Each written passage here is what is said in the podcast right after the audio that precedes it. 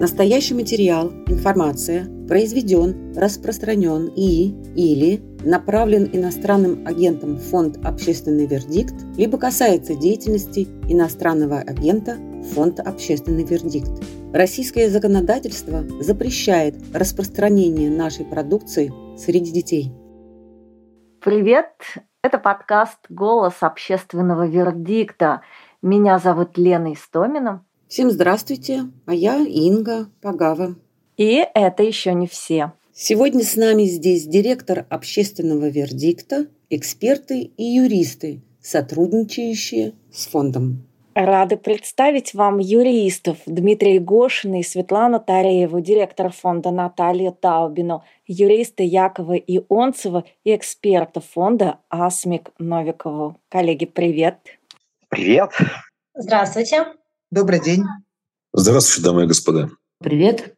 Мы здесь собрались сегодня такой толпой не просто так. 10 декабря отмечается День прав человека. И мы хотим узнать из первых уст, что значит быть правозащитником. Как удается защищать права человека в современной России. Что или кто вдохновляет правозащитников и откуда они черпают силы. Разговор непростой, но мы, тем не менее, надеемся, что он получится искренним и вдохновляющим. Спасибо, Инга, за напутствие. Будем стараться. Итак, быть правозащитником, наверное, всегда было делом опасным, сложным и часто неблагодарным. Особенно это остро ощущается сегодня, когда ко всему прочему активно уничижается образ правозащитника в нашей стране.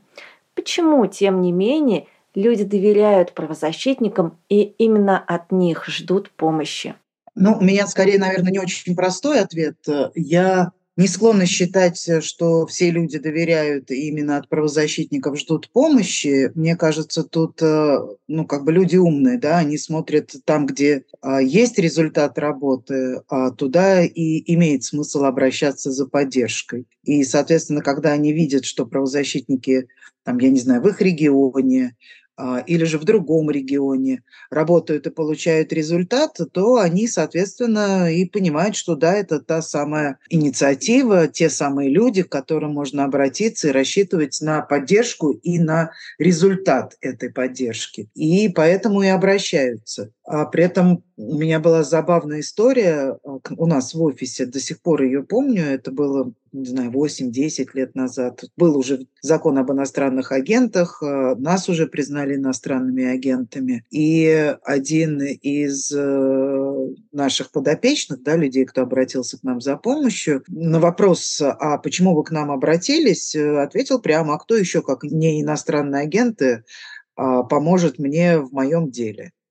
Ну, то есть есть еще и у людей, но тоже, опять-таки, не у всех. Я так думаю, что тут э, первично это как раз история про то, что люди смотрят, и там, где видят результативность работы, туда и обращаются. И мы это неоднократно видели по нашим делам, когда мы только начинали работать в каком-то регионе, и у нас только появлялись первые результаты по этому региону. Дальше поток жалоб только активизировался и увеличивался.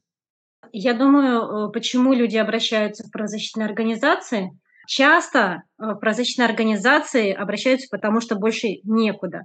Ну и, как правило, чаще всего это уязвимая категория лиц, которая не может себе позволить оплату дорогостоящих адвокатов. Э, плюс категория дел правозащитных, она сложная. И если переводить эту категорию дел в коммерческую структуру, то, как правило, это очень-очень затратно, потому что э, кейсы, как правило, стратегические и включающие в себя очень а, большие ресурсы как специалистов, как юристов, как а, аналитики исследований а, различных направлений деятельности и тому подобное. И да, э, из практики чаще всего люди обращаются в прозрачные организации как последнюю инстанцию, когда э, где-то уже и решения приняты, или уже все судебные инстанции пройдены, либо это очень сложные кейсы. Прозрачные кейсы – это все кейсы, да, связанные с нарушением прав человека со стороны государственных органов, где административные ресурсы у второй стороны, у обидчиков, так скажем, они очень сильные, и пострадавшая сторона – это очень слабая сторона. Ситуация сейчас, конечно, очень такая неоднозначная, и тот негативный пиар, который идет в нашу сторону, особой популярности конечно, нам не добавляет, и судя по тем эпитетам, которые видишь в сети, либеральные, правозащитники, там, предатели, ну, то есть не самые лестные отзывы, но тем не менее, когда случаются какие-то неприятные ситуации, люди все-таки обращаются к нам, потому что, ну, это люди читающие в первую очередь, то есть они могут э, худо-бедно сделать какой-то анализ и увидеть, что есть результат работы. То есть люди понимают, что, да, вот как Света сейчас упомянула, не последний аспект такой, что и финансовая составляющая, то есть если платить на коммерческой основе, это будет очень э, дорого, а здесь правозащитников все-таки помощь, она в основном бесплатна. Ну, не в основном, в смысле, она бесплатна, там, за исключением, может быть, каких-то технических трат, но они видят, что а, результат работы другие. То есть мы же всегда стараемся работать на результат, и мы пытаемся дело довести до какого-то логического завершения. То есть э, не бросаем дело на полпути. Несмотря на те конфликты, которые могут возникать в ходе работы, мы их э, пытаемся урегулировать и все-таки находить общий язык и действовать дальше, работать дальше. И определенное доверие, оно все-таки вот э, присутствует к нам. Тяжеловато, конечно, работать в современных условиях, но мы стараемся, мы делаем, мы не опускаем руки, а, мы пытаемся все-таки а, восстанавливать нарушенные права пострадавших людей. Скажу крамольно, я не замечаю какого-то особого доверия к правозащите. Понятно, что во многом это обусловлено тем, как сказал э, Дмитрий, негативным пиаром со стороны околовластных э, информационных ресурсов. Да, действительно, понятно, что это все не очень помогает э, в работе и не очень комфортно, когда заявители интересуются, не запрещены ли мы. Э, естественно, они опасаются сотрудничать с запрещенными организациями. Но, кроме этого, мне кажется, еще как некоторому недоверию способствует э, действие самих э, людей, которые позиционируют себя как правозащитники. В частности, были случаи, когда люди приходили после общения с другой правозащитной организацией, рассказывали, что вот в такой-то организации меня пытались на деньги расколоть. А вот в такой-то организации юрист очень много всего сделал, да, вот красавец, молодец. Потом я смотрю, что он делал. Там действительно множество телодвижений, но они бессмысленные. Думаешь, что плохого тебе без дела этот заявитель, что ты так с ним поступил.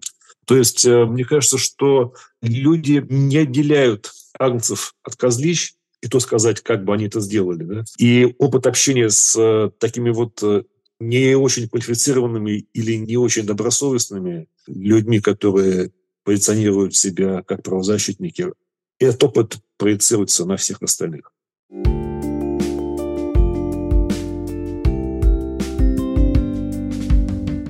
А скажите, пожалуйста, как, за счет чего в нынешних условиях вам удается отстаивать права людей? За счет нашего энтузиазма. Может быть, за счет э, острого ощущения, что есть несправедливость, и с этой несправедливостью надо бороться то, что людям надо помочь, желание, чтобы механизмы э, правовой защиты работали, чтобы люди, которые находятся при власти, при погонах, они понимали, что не получится у них совершать какие-то незаконные действия, что все-таки присутствует тот принцип, который прописан э, в праве, э, принцип неотвратимости наказания. Он есть, он будет, и мы будем пытаться, э, чтобы этот принцип работал. Но соглашусь, это за счет собственного энтузиазма, собственного желания, то есть человеческий фактор, да, пока есть люди, которые готовы что-то менять, готовы э, работать с правозащитными кейсами, а это категория очень сложных дел, в том числе и в рамках юридической защиты. Пока есть люди, готовые защищать, готовые э, работать с такой категорией дел, ну, правозащита э, в России будет жить. За счет человеческого фактора, мне кажется. Яша, а тебе есть что добавить? Как сказал один господин, Его имя, наверное, уже никто не помнит, а фраза пошла в массы. Работайте, братья, работаем.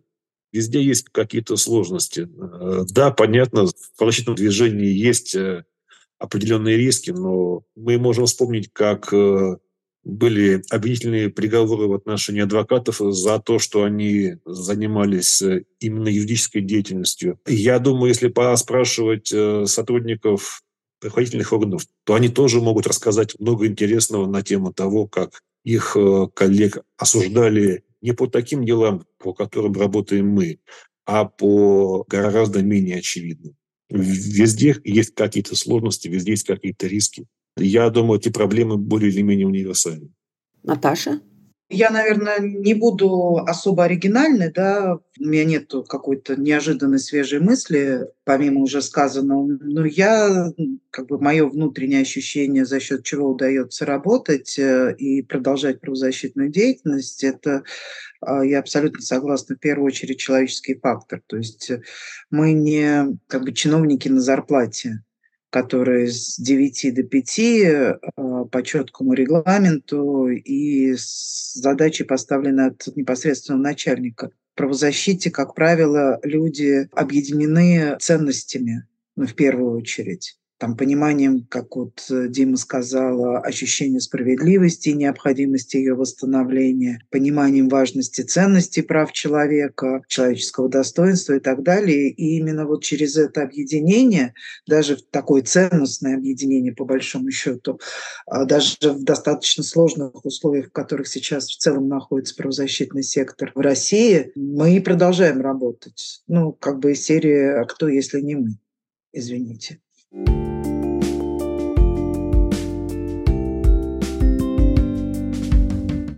Очень интересно узнать, а кто для вас был примером правозащитника, правозащитницы и, может, остается до сих пор?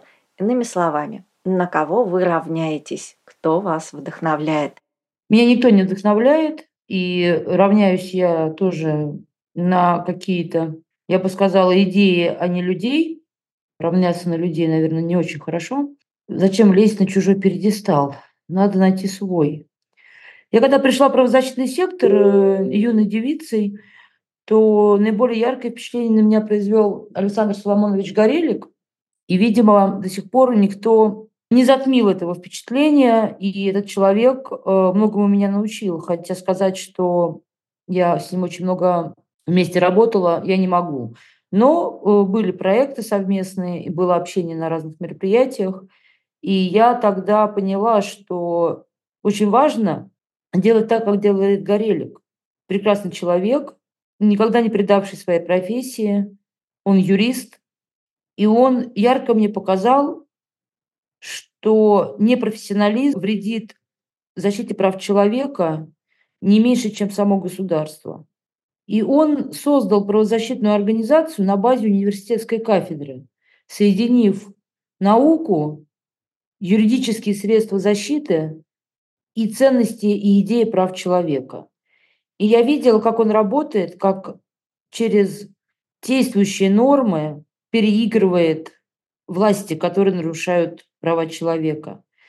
Да, для меня это было очень ярким впечатлением, и я тогда поняла, что именно так и нужно работать, и часто вспоминаю Александра Соломоновича. Он был веселый человек, он постоянно курил свой беломор. Он уехал, отучившись в Питерском университете на юриста, уехал в Сибирь и там создал кафедру. Прожил яркую жизнь, и мне кажется, что о нем нужно не забывать. Коллеги, кто готов еще ответить на этот вопрос? Света, ты готова? Ну, давай. Если в глобальном э, смысле, наверное, для меня пример, который меня изначально очень сильно вдохновил, это Мартин Лютер Кинг. Мартин Лютер Кинг и движение вообще черных американцев за свои гражданские права потому что при той ситуации, в которой они находились, и как они боролись за свои права, используя тактику ненасилия, и что они на себе испытывали, ну и в итоге, да, к сожалению, Кинг имел печальный конец. это меня, конечно, а, очень сильно вдохновило, особенно его речь «У меня есть мечта». Вот, это была изначальная... Не совсем, я до этого еще познакомилась, так скажем, с правозащитой, но изначальная точка, которая меня очень сильно вдохновила, это, конечно, изучение деятельности Мартина Лютера Кинга. А что касается примера сейчас, кто сейчас вдохновляет, это оставшиеся э, правозащитники, все оставшиеся правозащитники. Ну и меня очень, очень сейчас в первую очередь вдохновляют это матери, матери наших заявителей, которые находятся в местах лишения свободы, которые для меня практически сворачивают горы для того, чтобы добиться защиты или восстановления э, прав для своих детей. А они находятся просто порой в ужасных условиях, э, к сожалению, для некоторых из которых э, эти условия заканчиваются очень нехорошо, в том числе и смертью. Так вот, матери этих заявителей для меня является огромным примером, потому что та сила духа, которой они обладают, та активность, которую они совершают для того, чтобы восстановить, э, защитить своих детей, это, конечно, придает сил. Я не могу конкретно сказать имена, фамилии, но я когда пришел в правозащитное движение, я, собственно говоря, о нем практически ничего не знал. Уже в процессе работы, погружаясь э, в эту тематику, узнавая об истории движения, о тех людях, которые стояли у истоков а, в Советском Союзе еще, а, позже в Российской Федерации. Все они достаточно авторитетные люди, заслуживают большого-большого уважения. Но если говорить о том, кто вдохновляет, тут э, я, наверное, здесь повторю Свету, да, вот люди, которые вокруг нас, с которыми мне приходится работать, люди, которые подвергаются сейчас уголовным преследованиям за свою деятельность. Вот это пример такой яркий, живой, который действительно вдохновляет, дает какие-то определенные силы а, к тому, чтобы не останавливаться. Вот как раньше, давным-давно, в армии бежишь на каком-нибудь марш-броске, тут тут сил нет, все, вот тут прямо сейчас сойдешь с дистанции, но все бегут. И вот это вот, вот тебя заряжает вот эта энергетика и придает тут открываться второе, третье дыхание, и ты бежишь дальше. И вот сейчас, в текущих условиях, это аналогичная ситуация. Вроде посмотришь на все вокруг, и плюнуть уже хочется бы вроде как истощился морально, но люди бегут, люди пытаются что-то изменить, люди пытаются работать. И вот эти люди – это пример для меня. И для меня это большая зарядка, чтобы идти и делать, и работать, и вдохновляться их действиями, их смелостью и, в общем, то, что они не прогибаются под все, что сейчас на нас свалилось. Я очень рад, что я работаю рядом с такими людьми, со всеми. Вижу, Яша, твою руку. Мне кажется, что идеи законности, справедливости, прав человека и так далее, они абстрактны и не требуют воплощения в конкретном человеке. А кроме того, идеи-то они идеальны, а люди по своей природе не идеальны. Так что любая привязка к человеку – это привязка не только к его положительным э, сторонам, но и к каким-то моментам, которые у всех у нас есть, э, и мы ими не особо гордимся. Так что я думаю, привязываться к человеку не стоит в таком вопросе.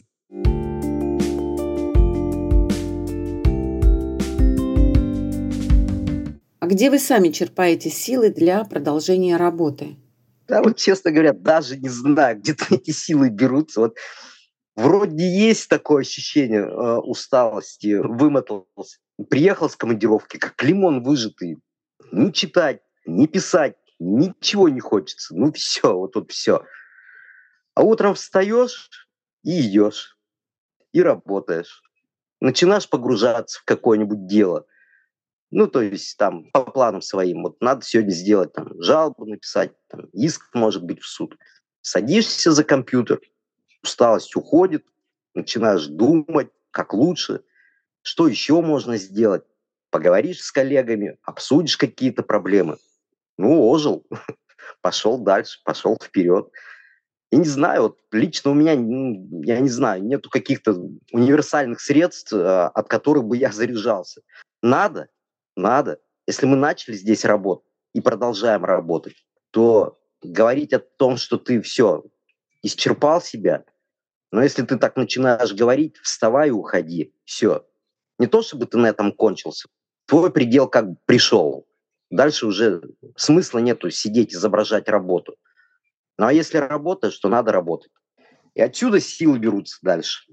Как-то лет пять назад мне задали приблизительно такой же вопрос, да, где вы черпаете силы для правозащитной работы. И мы находились в таком литературном кафе, и рядом было еще несколько коллег, в частности, а, Лена Шахова, коллега из гражданского контроля из Питерской правозащитной организации. И я как-то, думая, как ответить на этот вопрос серьезно, чтобы заполнить паузу, сказала, ну, стаканчик вина вечером очень помогает. Лена, проходя мимо, сказала, два даже лучше. Ну, это лирическое отступление. Но на самом деле, если говорить серьезно, мне, честно, очень сильно помогает э, тот круг общения, в котором мы работаем. И особенно вот э, круг общения внутри нас, да, вот внутри команды общественного вердикта. А я понимаю, что я работаю среди единомышленников, э, и это крайне важно в тот момент или там в тот период времени, когда вокруг тебя все достаточно и нестабильно, и вражески на твою работу настроено, и нет эм, какой-то ясной картины завтрашнего дня, и окружает куча разных рисков, ощущение, что ты работаешь с единомышленниками, с людьми, которые тебя поддержат эм, в разных ситуациях и в разные минуты,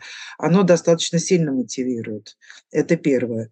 А второй момент э, по поводу черпания сил. Мы все в стране, да, наши родственники, наши близкие в стране. И для меня как-то важно, чтобы вот мои близкие не боялись жить в этой стране или чтобы видели будущее в этой стране. А, собственно, вся наша работа, она как раз про то, чтобы, а, не бояться жить в этой стране, и, б, чтобы какое-то хорошее будущее. Понятно, что будущее, оно в любом случае будет, да, но вот хотелось бы такого светлого будущего для страны. Вот, наверное, для меня вот эти два основных момента черпания сил. Ну и стаканчик вина вечером тоже хорошо. Света, тебе есть что сказать? Я не знаю, если честно, откуда берутся силы, откуда-то они появляются. Мне кажется, в первую очередь, наверное, а, люди, которые занимаются правозащитными делами, в них изначально есть эта сила, какая-то идея, борьба за справедливость, потому что те дела, с которыми приходится сталкиваться, во-первых, они, будем честными, они бывают очень жуткими, да, и просто прочитать даже этот кейс бывает э, сложно эмоционально. И не каждый возьмется за такие дела. А потом а, та работа, которую ты ведешь а, ежедневно, особенно в нынешние условия, когда часто бывает ощущение такой безнадежности, потому что ты что-то делаешь, ты-то работаешь в правовом поле, на законном уровне, используя законы, э, да, правовые аргументы. А часто бывает, что на той стороне работа идет не в правовом поле.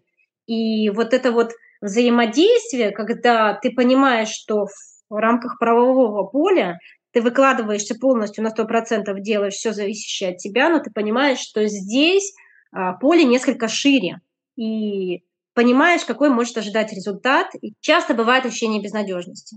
Но э, все равно силы откуда-то берутся. Это примерно, я думаю, что тут действует принцип «делай, пока можешь». Пока есть возможность, пока ты что-то можешь сделать, надо делать. Для меня как бы актуальный принцип, что нельзя уходить откуда-то, в, пока ты не сделал все зависящее от тебя, чтобы, допустим, исправить какую-то ситуацию. Это первый момент. Второй момент, откуда берутся силы, наверное, это дети дети, потому что это наша страна, наши корни, нашим детям здесь жить. И мы, конечно же, все, каждый человек этой страны ответственен за то, что происходит с твоей страной. И каждый человек э, осознанно, неосознанно ли, но вкладывается в развитие своей страны. Третий момент, наверное, это понимание истории своей страны, что, в принципе, такие обстановки, которые сейчас, они уже были, и мы даже, э, читая страницы книжек исторических, понимаем, к чему такие ситуации могут привести. И ощущение того, что ты, а, неважно, будет результат или не будет, но ты что-то делаешь для того, чтобы повлиять как-то на это, улучшить свою страну, и чтобы такой истории не повторилось, это тоже придает сил. А, еще один момент это когда ты э, работаешь, когда ты защищаешь, и вроде бы уже э, есть ощущение безнадежности, а потом среди, допустим, там 20 дел безнадежности, да, одно появляется выигранное, это такой заряд энергии, конечно, придает, потому что ощущение того, что что-то все-таки можно сделать изменить даже на одну какую-то человеческую семью, человеческую жизнь, да, повлиять, что-то изменить, это тоже а, придается. Ну и окружение, то, что ты не один, ты не одна борешься, борешься, работаешь такими делами. Таких, как мы, на самом деле очень много.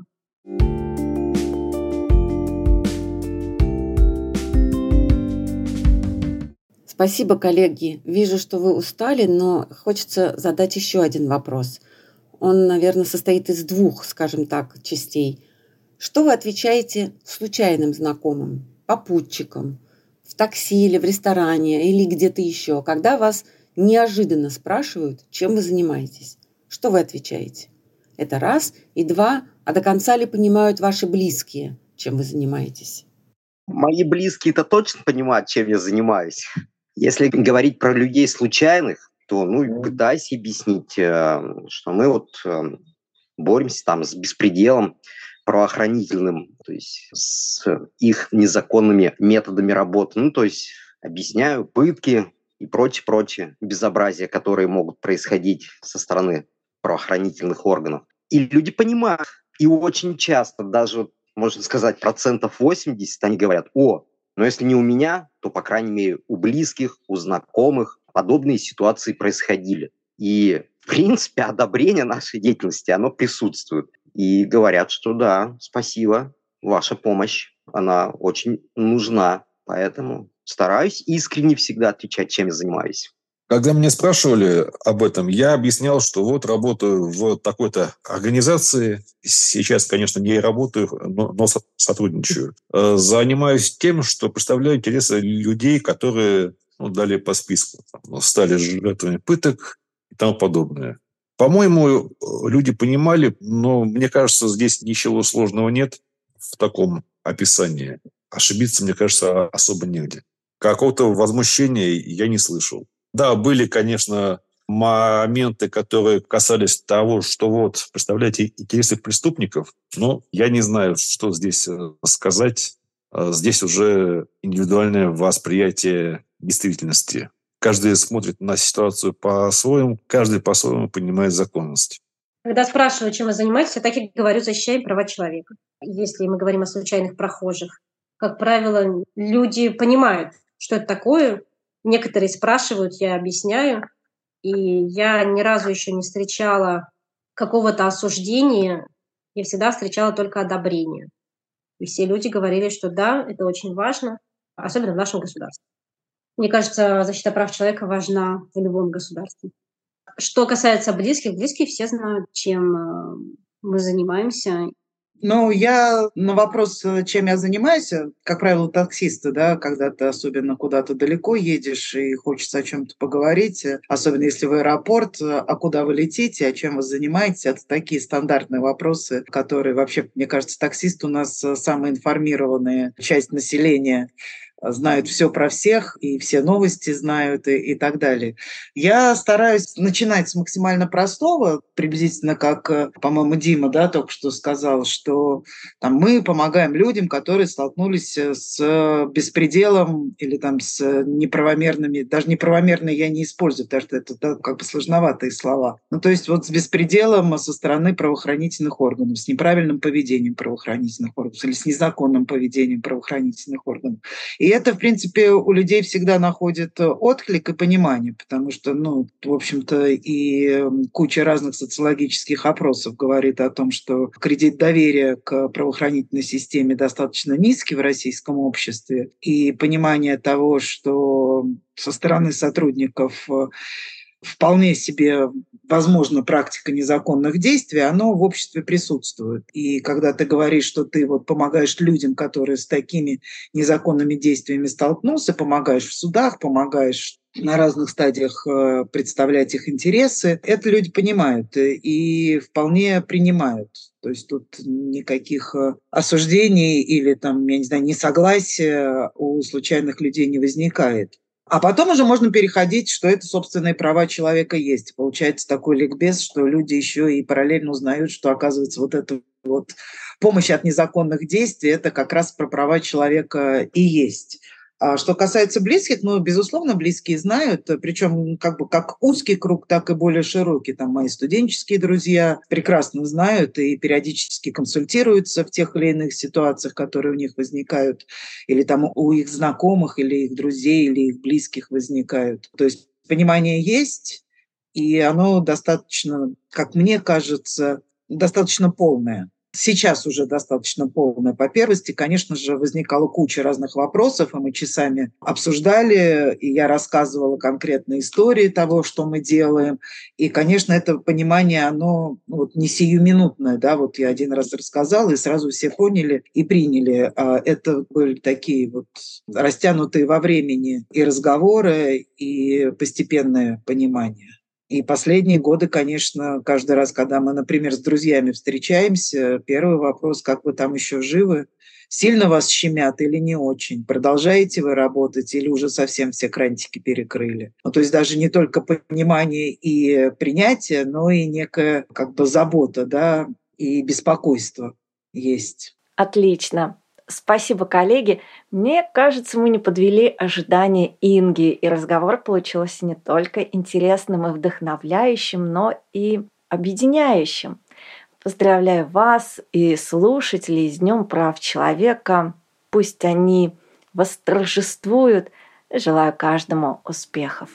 Это был подкаст «Голос общественного вердикта» фонда, который помогает людям, столкнувшимся с пытками и беспределом со стороны сотрудников правоохранительных органов.